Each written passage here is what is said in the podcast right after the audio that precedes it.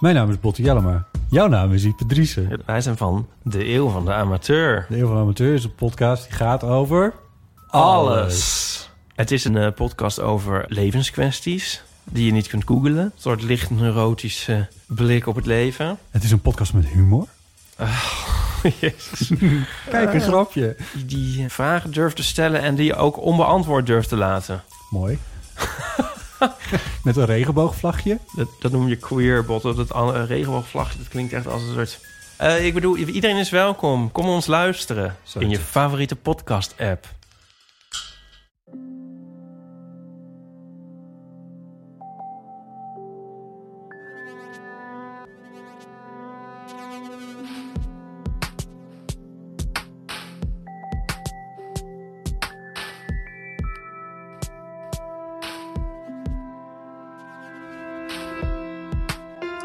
Hey, ik ben Pieter van Relaas. In Relaas hoor je waar gebeurde verhalen en die worden verteld door de mensen die ze zelf hebben meegemaakt. We gaan luisteren naar Lien. Het is een verhaal van een tijdje geleden, maar het is actueler dan ooit. Eigenlijk gaat het over filterbubbels. Het feit dat we allemaal opgesloten lijken te zitten in ons eigen groot gelijk en enkel nog zaken horen, zien en lezen, dat het eigenlijk dat groot gelijk nog meer lijkt te bevestigen. En hoe kan dat dan toch dat andere mensen een totaal andere mening hebben en dat ze niet lijken te beseffen dat ik toch wel het grote gelijk heb. Lien geeft ons een prachtig voorbeeld uit haar eigen leven gegrepen. En ze analyseert haar eigen leven daarbij heel mooi.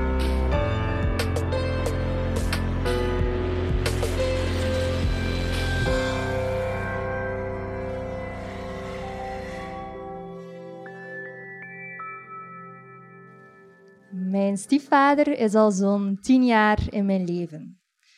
En mijn stiefvader, dat is een Amerikaan. Een republikeinse Amerikaan. Dus bij gevolg op dit moment een Trump-supporter. Maar het is geen doorsnee Trump-supporter, het is geen redneck. Nee, mijn stiefvader is echt een heel intelligente mens. Hij heeft gestudeerd, die vent heeft gereisd van hier tot in China. Ehm, ja, is echt heel succesvol eigenlijk op heel veel vlakken in zijn leven. Hij is een super succesvolle businessman. Hij werkt als salesmanager voor een Deens bedrijf en zit in de recycling van kunstgras. Hij haalt de ene deal na de andere binnen, super negotiating skills. En ook echt heel grappig. Het is echt een heel aangename mens eigenlijk. Maar ja, Trump-supporter. Ehm, en hij ziet alles heel zwart-wit. Mijn stiefvader is zo iemand die kan zeggen... "Oh Ja, stik ze allemaal op een boot, terug naar het land en probleem opgelost. Dus als wij thuis naar het nieuws kijken en het gaat bijvoorbeeld over migratie of laat staan transgenders of zo, dan hou ik al mijn hart vast, want dan weet ik, here we go. En ik heb het daar moeilijk mee. Dat is nu al tien jaar en ik heb het moeilijk met die gedachte dat alles zo zwart-wit is. Dat alles zo gemakkelijk kan opgelost zijn. En voor zij die mij kennen, eh, weten dan ook dat ik al heel veel discussies heb gehad met mijn stiefvader. Ik ga er altijd tegenin. En vroeger, eh, in het middelbaar, kwam het zelfs zo ver dat ik soms begon te wenen, omdat ik het gewoon niet meer aankon, dat ik gewoon iets had van hoe kan dat nu dat hij met al uw verstand, dat hij zo'n uitspraken doet, hoe kan dat? En zelfs zo erg dat ik zei tegen mijn mama, ik hoe is het mogelijk dat hij samen bent met zo iemand? En mijn mama, en mama reageert dan van, kijk, eh, dat is een deel van hem, ik negeer dat, we gaan daar niet mee verder. Eh, ja. En door mijn stiefvader zijn internationale carrière heeft hij ook heel veel internationale vrienden. Dus hij heeft een Joods-Israëlische vriend, Doran. En Doran en zijn gezin komen heel vaak een keer naar België. Soms komt hij alleen, soms komen ze samen.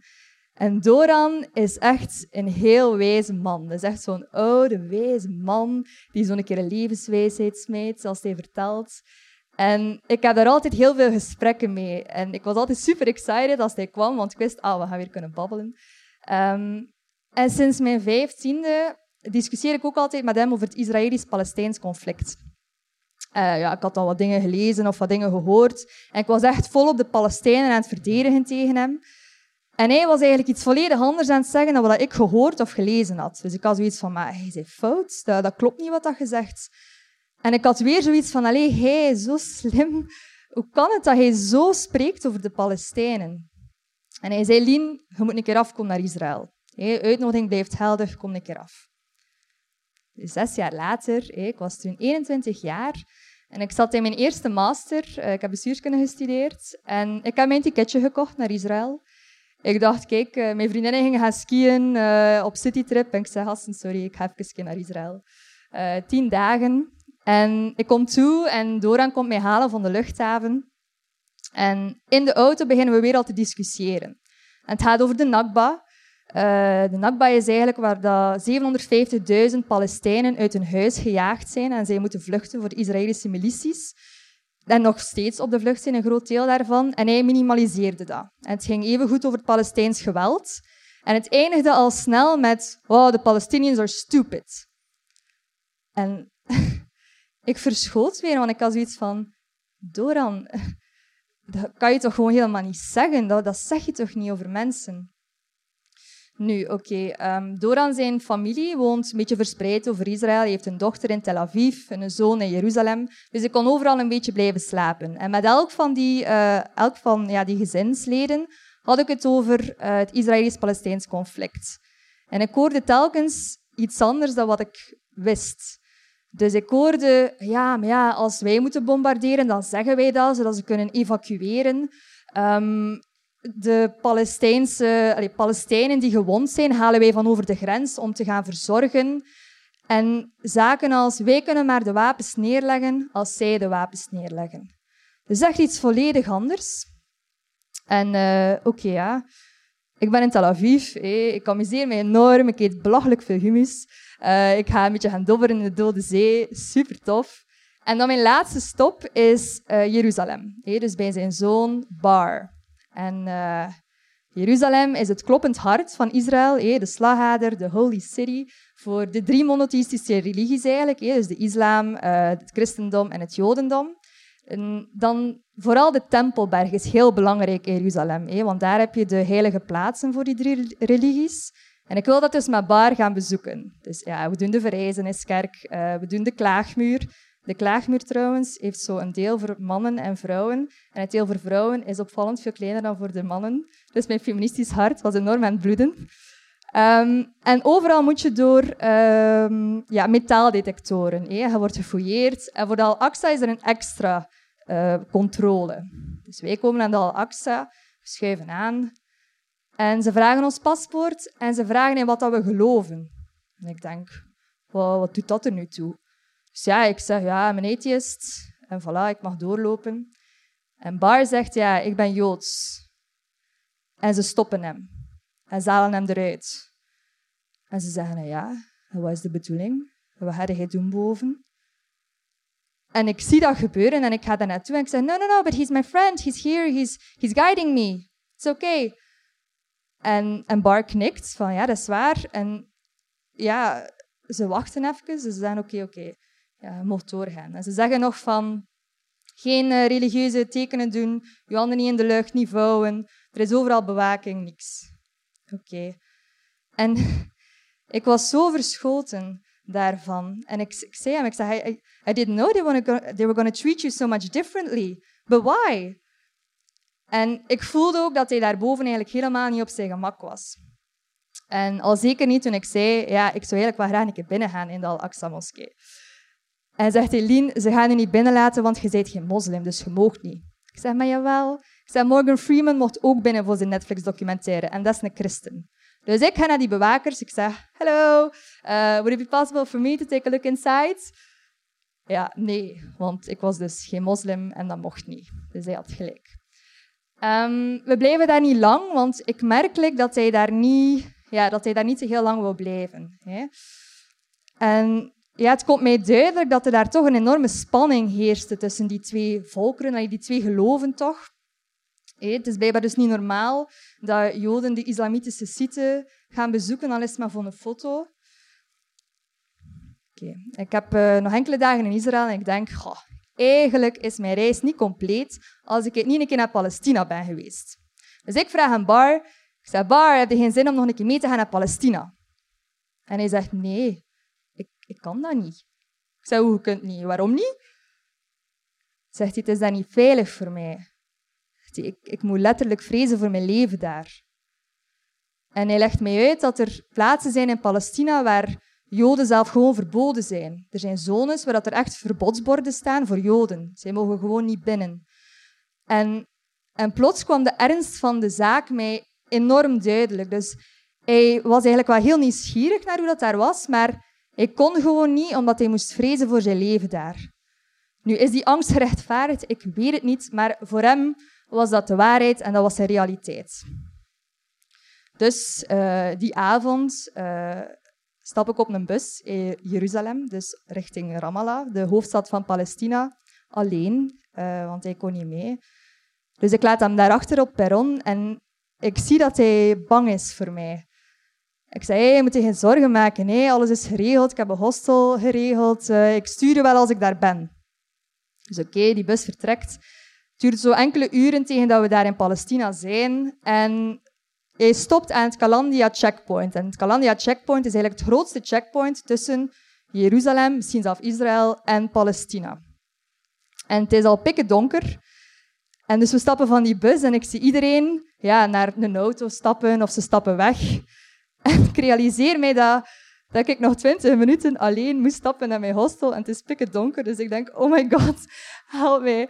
En ik zie nog een, vader en zijn dochter uh, wegstappen en ik denk, oké, misschien is dat wel safe. Dus ik loop naar die vader en ik zeg, hey, hallo, um, is het mogelijk dat ik misschien mee kan? Uh, mijn hostel is hier niet zo ver van. Geen enkel probleem. Oké, phew. Dus ik kon mee met die man en in de auto begint hij ook zijn verhaal te doen. Ik weet niet meer precies of ik daarom gevraagd had, maar hij begon al zijn verhaal te doen. En hij vertelde hoe de bezetting eigenlijk impact had op zijn leven. En een van die dingen was dat zijn vrouw in Jeruzalem werkte en eigenlijk dagelijks door die Kalandia checkpoint moet passeren. Maar dat, is, dat kan uren duren en dat is eigenlijk de realiteit voor heel veel Palestijnen.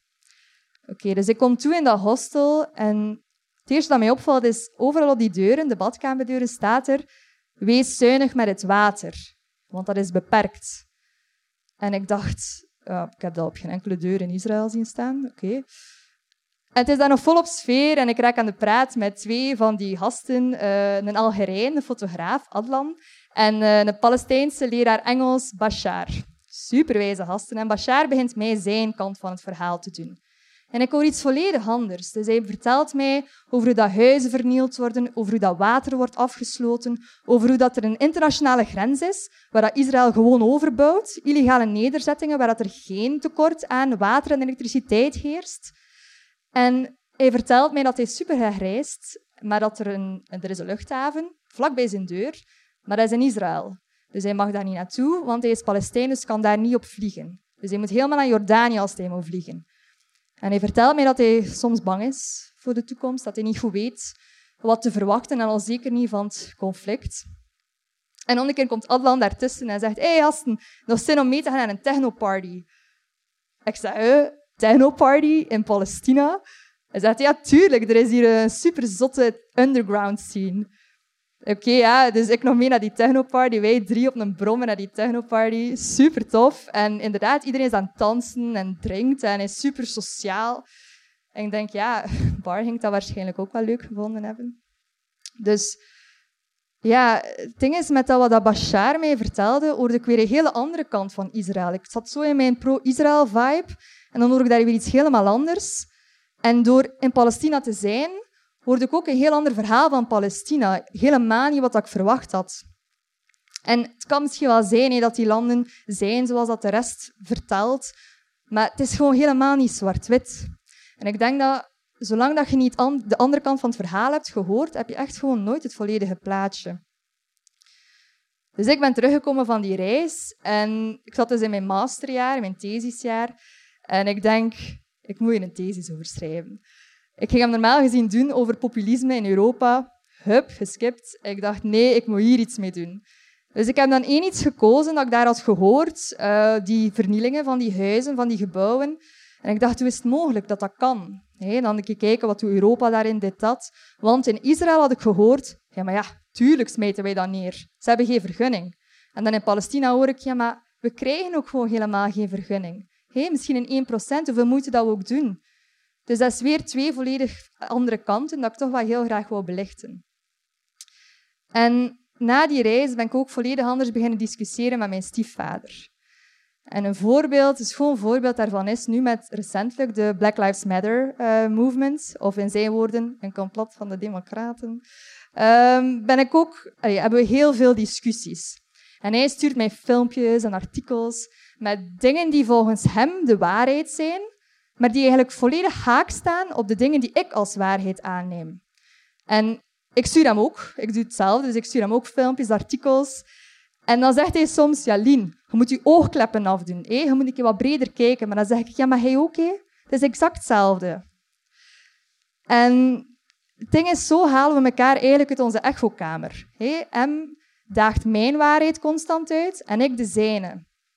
En het ding is, we leren elkaar echt beter en beter begrijpen op die manier. Hé? Puur omdat we luisteren. Ik moet zeggen, het is nog veel we agree to disagree, maar we luisteren toch wel. Hé? We staan open voor mekaars meningen. Want nu bijvoorbeeld onlangs heeft hij samen met mij een Netflix-documentaire bekeken, twee uur lang, uh, 13th, en hij kon zich daar wel in vinden. En dat is toch iets dat ik echt enorm heb meegenomen daaruit. Ik probeer ook echt bij ieder situatie, bij ieder onderwerp, probeer ik ja, daar toch die twee kanten van in te zien. Hè. Probeer ik echt te luisteren. En ik denk dat als we allemaal echt gewoon openstaan en leren luisteren, ook al heeft er iemand een volledig andere mening dan ons, dat we echt al een heel eind ver komen.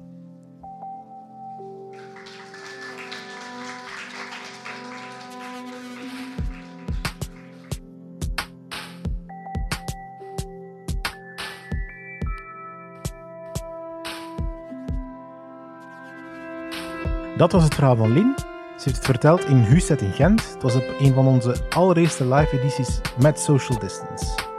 Het deed een beetje vreemd, want er waren denk ik 15 of zo mensen aanwezig in de zaal. Maar haar mama die zat op de eerste rij.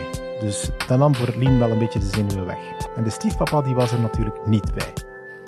En Lien die stond er helemaal niet alleen voor toen ze haar verhaal heeft gemaakt. Meer nog, Liens verhaal is het resultaat van een hele workshopreeks die we hebben georganiseerd samen met Open Doek.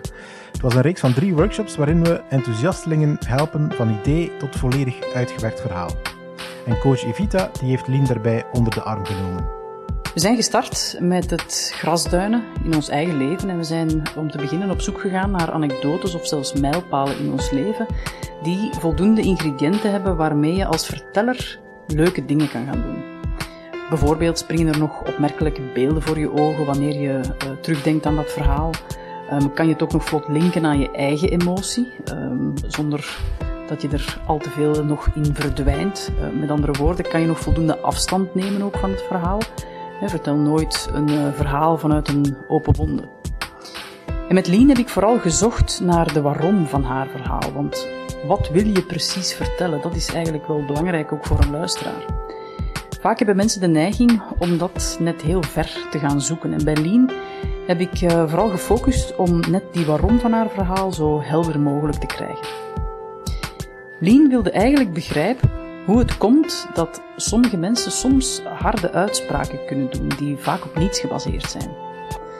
Lien is iemand die geen blad voor de mond houdt en na een boeiende reis door Israël en Palestina kwam ze tot de vaststelling dat eigenlijk alles begint met luisteren. Luisteren naar elkaar en dan komt misschien niet alles, maar toch al wel heel veel goed. De relaasvertelavonden in Gent, Antwerpen en binnenkort in Brugge zijn er dankzij de afdeling cultuur van de Vlaamse gemeenschap en die van de stad Gent.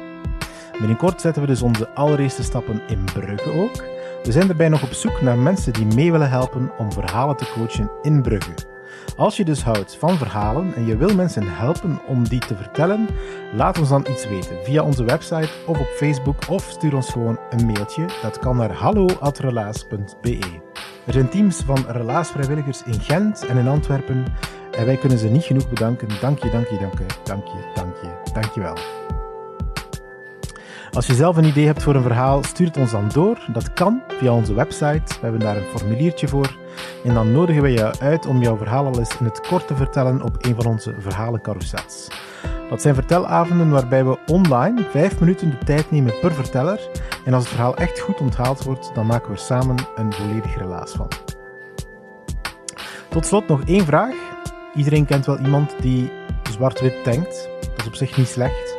Maar weet dat weinig zaken zo eenvoudig zijn dat ze ofwel zwart ofwel wit zijn. Stuur dit verhaal dus door naar iemand aan wie het wat inspiratie kan bieden. Dankjewel om te luisteren en tot volgende week voor een nieuw relaas.